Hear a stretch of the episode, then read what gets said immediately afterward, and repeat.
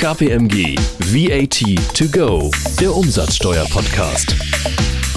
Liebe Hörerinnen und Hörer, wir freuen uns, dass Sie wieder mit dabei sind bei unserem Podcast VAT to go. Wir sind hier in bewährter Besetzung unterwegs. Katrin Feil, Deputy Head of Indirect Tax bei KPMG und bei mir ist Rainer Weimüller, Off Counsel bei KPMG. Diesmal haben wir ein besonders erfreuliches Thema mitgebracht, der Direktanspruch des Unternehmers gegen das Finanzamt. Das heißt also die Frage, wann kann sich der Unternehmer unmittelbar an das Finanzamt wenden, um die an den Leistenden zu Unrecht gezahlte Umsatzsteuer direkt vom Finanzamt zurückzubekommen. Lieber Rainer, worum geht es hier genau? Ja, hallo, liebe Hörerinnen und Hörer. Da fällt mir zum Thema Direktanspruch erstmal ein, dass mein Nachbar neulich auf mich zugekommen ist und meinte, seine bestellte Holzlieferung sei wohl zu Unrecht mit 19 Prozent Umsatzsteuer in Rechnung gestellt worden. Wie das halt so häufig ist, Bekannte hätten ihm gesagt, Brennholz unterliege doch nur dem ermäßigten Steuersatz von 7 Prozent. Er wollte dann von mir wissen, ob er sich an seinen Holzlieferanten wenden muss oder ob er sich auch direkt an das Finanzamt wenden kann. Ich habe ihm dann gesagt, jetzt gehst du erstmal auf deinen Lieferanten zu, der muss ja die Rechnung berichtigen, wenn du recht haben solltest mit dem ermäßigten Steuersatz. Das ist nämlich gar nicht so einfach bei der Lieferung von Holz, denn tatsächlich ist nur Brennholz begünstigt. Ja, Katrin, das wissen wir bei der Umsatzsteuer. Ein vermeintlich einfacher Sachverhalt. Es wird Holz geliefert und wir machen eine Wissenschaft draus. Aber zurück zum Direktanspruch. Der Direktanspruch kommt nur in Betracht, wenn man bei einer falschen Abrechnung vom Leistenden von dem objektiv nichts mehr zurückbekommt und dieser die zu hohe Umsatzsteuer an das Finanzamt bereits gezahlt hat. Ja, aber die Voraussetzung, wann jetzt ein Leistungsempfänger wirklich direkt auf das Finanzamt zugehen kann und diesen Direktanspruch geltend machen kann, die waren ja bisher noch ungeklärt. Aber da ist jetzt ja das brandaktuelle Urteil des EuGH vom 7. September, bringt ja doch Neues. Wie war denn der Sachverhalt beim EuGH? Ja, du hast recht, es bringt einiges Neues. Es ging um einen etwas kuriosen Fall des Finanzgerichts Münster und man höre und staune, es ging wieder um die Lieferung von Holz. Hier hatte ein Landwirt Holz gekauft und musste an den Lieferanten die ausgewiesene Umsatzsteuer von 19 Prozent bezahlen. Er selbst hat dann das Holz als Brennholz verkauft und zwar mit 7 Prozent, weil er meinte, das Ganze unterliegt dem ermäßigten Steuersatz. Und kann man sich schon die Steuererklärung vorstellen, wenn die beim Finanzamt aufschlägt, Einkauf 19, Verkauf 7, dass da die Alarmglocken schrillen und das irgendwann bei der Betriebsprüfung aufschlägt. Und die Betriebsprüfung meinte dann auch, er müsse für den Verkauf auch 19 Prozent Steuer zahlen und da sich ein Mehrergebnis ergeben hat. Er ging dann vor Gericht, der Landwirt, bekam überwiegend Recht und verlor trotzdem, Kathrin, weißt du warum? Ja, wahrscheinlich, weil ausgangsseitig durfte zwar die 7% behalten, aber wahrscheinlich hat das Finanzgericht gesagt, dann müssen auch eingangsseitig 7% zur Anwendung kommen. Und er hat also nur Vorsteuerabzug in Höhe von 7%, obwohl er 19% an den Leistenden gezahlt hat. Im Ergebnis hat er also nichts gewonnen, oder? Ja, genau so war es. Ne? Das war ein echter Pyrrhussieg. Da geht man zum Gericht und eigentlich hat man nichts davon, denn jetzt muss er nach seinem Prozess, wo das Gericht gesagt hat, es ist alles mit 7% zu versteuern, auf seine Lieferanten zugehen und um Rechnungskorrekturen mit einem Ausweis von Umsatzsteuer von 7% bitten, damit diese ihm die Umsatzsteuer auch auszahlen können, die er bisher ja zu viel an die gezahlt hatte.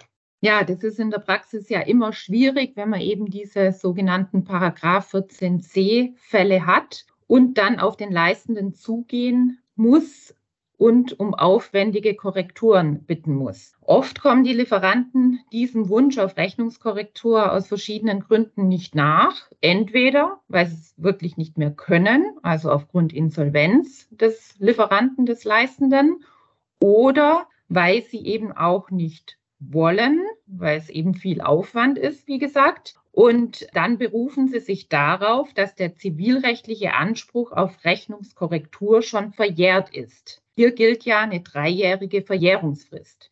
Wie war es denn jetzt bei dem Landwirt? Ja, Katrin, genau wie du sagst, der Stichpunkt nicht wollen.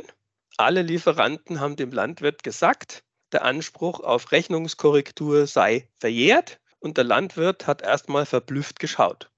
Warum? Weil er jetzt einfach im Ergebnis zu viel Umsatzsteuer an seinen Leistenden gezahlt hat, aber die nicht abziehen konnte. Der Staat hat zu viel Umsatzsteuer erhalten und damit versteht man den Frust des Landwirts. Und jetzt kommt unser Direktanspruch, unser Ausgangspunkt ins Spiel. Jetzt ist er wieder in einem neuen Verfahren, in einem zweiten vor dem Finanzgericht Münster gelandet und hat gesagt, ich möchte jetzt gern das, was ich zu viel bezahlt habe, an meinen Lieferanten, dann vom Finanzamt zurück, denn die behalten das ja zu Unrecht im Staatssäckel. Übrigens kannst du dich noch an die erste grundlegende Entscheidung des EuGHs zum Direktanspruch erinnern, liebe Katrin? Natürlich, das Ganze hat ja schon eine ziemlich lange Historie, diese Thematik. Nämlich im Jahr 2007 gab es ja die sogenannte Remsmar-Entscheidung. Damals ging es ja um einen italienischen Unternehmer und der hat eben an die in Deutschland ansässige Firma Remsmar Werbeleistungen erbracht und die fälschlicherweise mit italienischer Umsatzsteuer abgerechnet.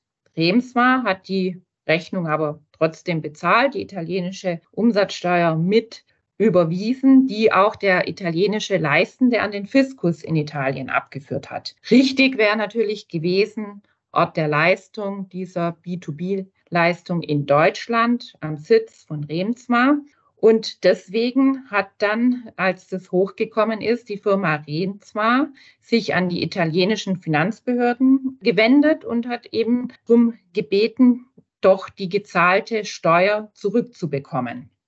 Diesen Antrag hat aber der italienische Fiskus abgelehnt und auch die Gerichte, die sich zunächst mit dem Fall beschäftigt haben. Ja, das stimmt.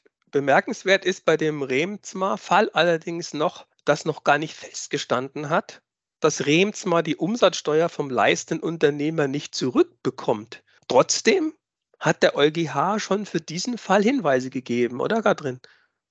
Ja, genau. Also zunächst, wie du auch sagst, hat natürlich der EuGH gesagt, man muss sich erstmal an den Leistenden wenden, im Zweifel im Rahmen einer zivilrechtlichen Klage und dort um Erstattung der zu Unrecht gezahlten Steuer bitten, bevor man sich an das Finanzamt wendet. Aber auf der anderen Seite hat der EuGH eben auch weitere Hinweise gegeben und hat gesagt, wenn die Erstattung der Mehrwertsteuer unmöglich oder übermäßig erschwert wird durch den Leistenden, insbesondere wenn der eben zahlungsunfähig ist, dann kann man sich direkt an die Finanzbehörden wenden.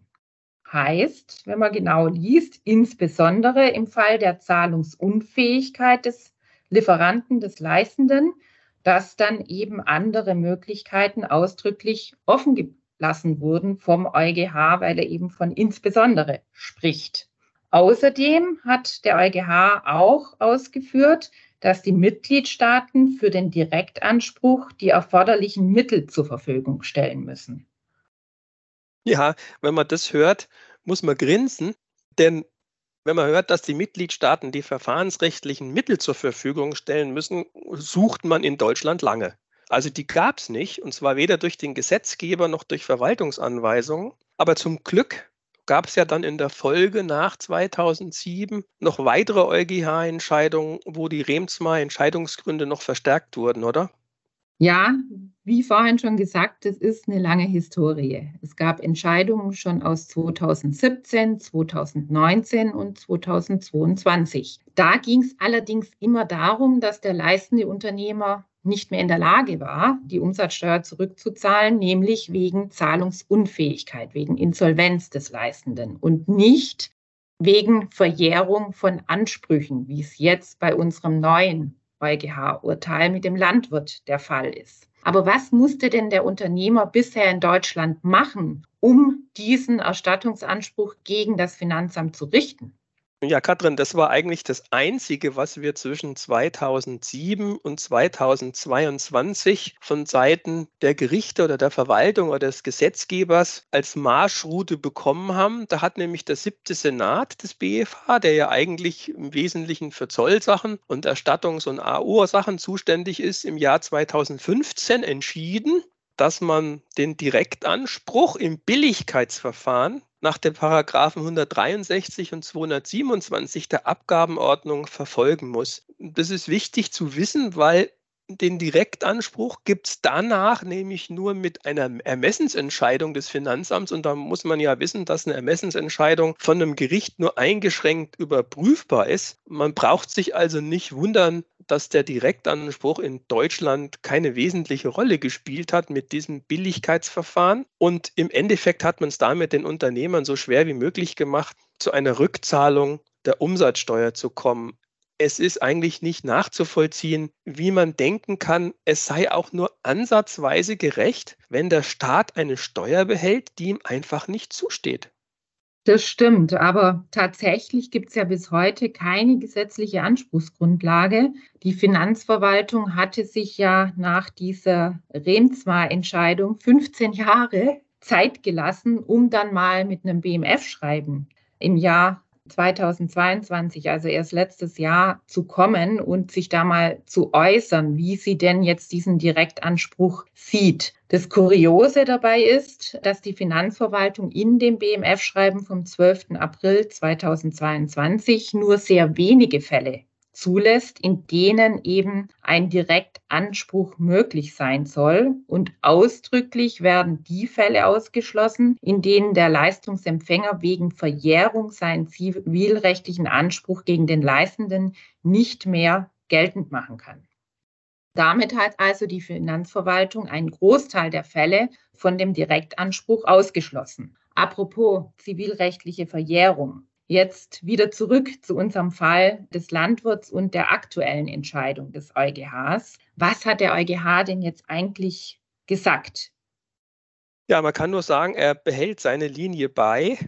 Manchmal kann man den EuGH ja mit seinen Urteilen nicht so ganz nachvollziehen, aber überwiegend ist er doch auf dem Trip zu sagen, der Grundsatz der Neutralität, der Umsatzsteuer ist das Allerwichtigste und das hat er hier auch gemacht. Er hat gesagt, das, was die deutsche Verwaltung gemacht hat, dem können wir nicht zustimmen. Denn nach Meinung der deutschen Verwaltung blieb es ja dabei, dass der Landwirt zu Unrecht die Umsatzsteuer an den Lieferanten bezahlt hat.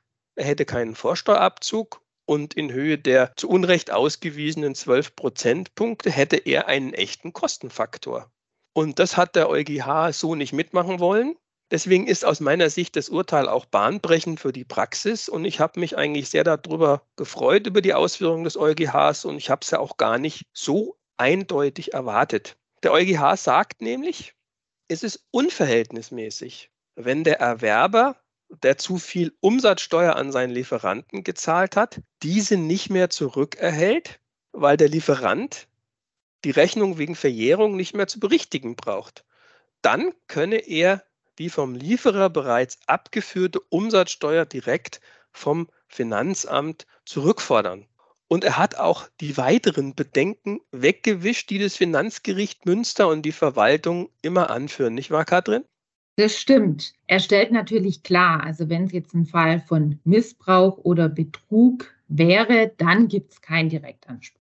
Aber wichtig, die Finanzverwaltung und auch das FG Münster haben natürlich immer damit argumentiert, dass es dann, wenn man den Direktanspruch zulässt, womöglich zu einer doppelten Erstattung seitens der Finanzverwaltung kommen kann, nämlich dann, wenn zu einem späteren Zeitpunkt der Leistende doch noch eine Rechnungskorrektur durchführt und dann diese 14c-Steuer nochmal zurückfordert vom Finanzamt. Und da hat jetzt der EuGH, wie ich finde, großartig reagiert. Er sagt, das wäre dann natürlich ein Verstoß gegen den Grundsatz der Neutralität der Umsatzsteuer. Wenn also zunächst das Finanzamt die Umsatzsteuer auszahlt an den Leistungsempfänger aufgrund dieses Direktanspruches und dann später nochmal an den Leistenden Und der EuGH sagt ganz einfach, da muss das Finanzamt eben sicherstellen, dass es zu dieser Korrektur dann zu einem späteren Zeitpunkt durch den Leistenden und zu einer nochmaligen Auszahlung der Umsatzsteuer durch das Finanzamt an den Leistenden nicht kommt. Bleibt natürlich spannend, wie die Finanzverwaltung diesen Punkt umsetzen wird. Ja, da bin ich auch mal gespannt denn der EuGH hat ja die Bedenken der Verwaltung einfach nicht geteilt und die Befürchtung, dass eine doppelte Erstattung möglich ist, vom Tisch gewischt und gesagt, die doppelte Erstattung ist rechtsmissbräuchlich. Und ich kann nur sagen, aus meiner Sicht ist die Problematik elegant gelöst und die Verwaltung steht so ein bisschen betröppelt da, weil die Verwaltungsanweisungen vom April 2022 ja so gar nicht mit den Aussagen des EuGH in Einklang zu bringen sind und der Hintergrund der Verwaltungsanweisung ja auch offensichtlich war, was die Besprechungen in der Literatur ja auch gezeigt haben, dass die Verwaltung einfach den Direktanspruch so klein wie möglich halten wollte. Ja, da kommt es wahrscheinlich auch nicht mehr entscheidend auf die Antwort des EuGH zur Vorlage des BFH vom 3.11.2022 an, oder wie siehst du das? Ja, ich glaube das auch, dass das jetzt nicht mehr so viel Neues geben wird mit der Vorabentscheidung vom BFH. Ich glaube, das meiste ist jetzt durch und die Verwaltung wird mit dem Urteil genug Probleme haben, die umzusetzen. Es ist halt bloß schade, dass wir zu immer den EuGH brauchen und solche Sachen nicht auch mal national auf die Reihe kriegen. Das ist halt leider sehr schade.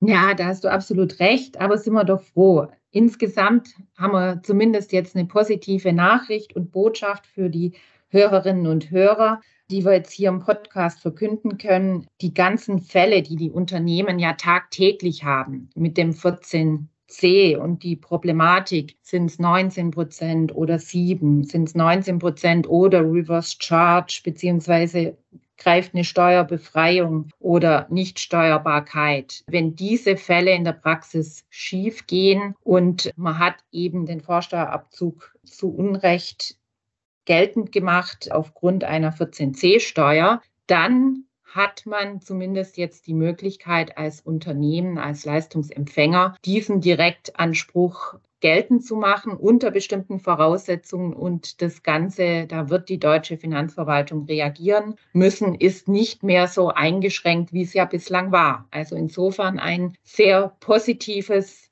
Urteil, wo wir jetzt doch ein gutes Stück weiterkommen mit dem Direktanspruch. Natürlich waren wir auch im Newsletter dieses Urteil nochmal detailliert besprechen. Auf den KPMG VAT Newsletter darf ich an der Stelle nochmal hinweisen, den Sie, liebe Hörerinnen und Hörer, auch gerne unter dem beigefügten Link kostenlos abonnieren können. Ja, dann haben wir doch heute wieder ein spannendes Thema gehabt. Lieber Rainer, vielen Dank, dass du wieder mit dabei warst. Ja, Katrin, ich darf mich auch bedanken. Wie immer hat mich sehr gefreut, den Podcast mit dir für unsere Hörerinnen und Hörer zu machen. Und ich freue mich schon aufs nächste Mal. Ja, wir hoffen, es hat Ihnen gefallen. Wir freuen uns auf den nächsten Podcast im Oktober. Abonnieren Sie gern unseren Kanal KPMG On Air, um keine Folge zu verpassen. Bis zum nächsten Mal zu der neuen Ausgabe von VAT to go. Vielen Dank und tschüss. KPMG VAT to go, der Umsatzsteuer-Podcast.